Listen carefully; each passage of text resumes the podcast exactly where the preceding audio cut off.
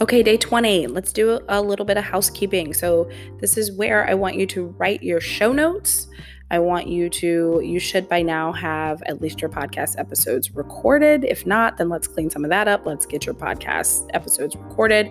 You're going to create show notes for each episode. You can also create your copy for your, um, for sharing on social media for each episode. That way you have stuff already prepared when it comes time to after um, as well. But if you can't muster that up, at least you need to have your show notes and make them smart and make them actionable and make sure you include everything you need to include in your show notes. So, what are some things you need to include in your show notes? You need to tell the person who's coming to your show what the episode is about.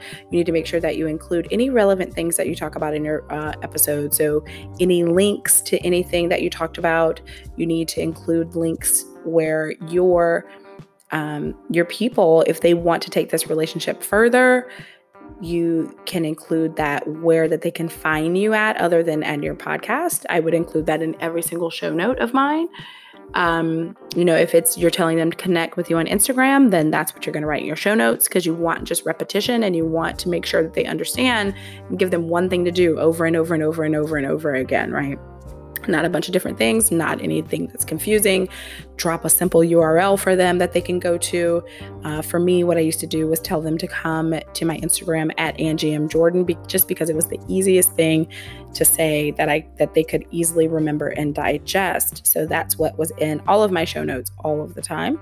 Um, so that those are things that you want to be in your show notes, as well as any keywords that you want to try to rank for um, that you want to write. I mean, there's pretty much unlimited space in your show notes that you can write things in. I mean, it can be a whole damn blog post if you wanted it to be, uh, where you have plenty of space to put keywords, all the information that you need to include in your show notes. But I do recommend doing these things in advance, doing them now. And then that way, when your show is ready to publish, you don't have to do as much work, okay? Because all of those little things that we don't consider are the things that take up all of the time.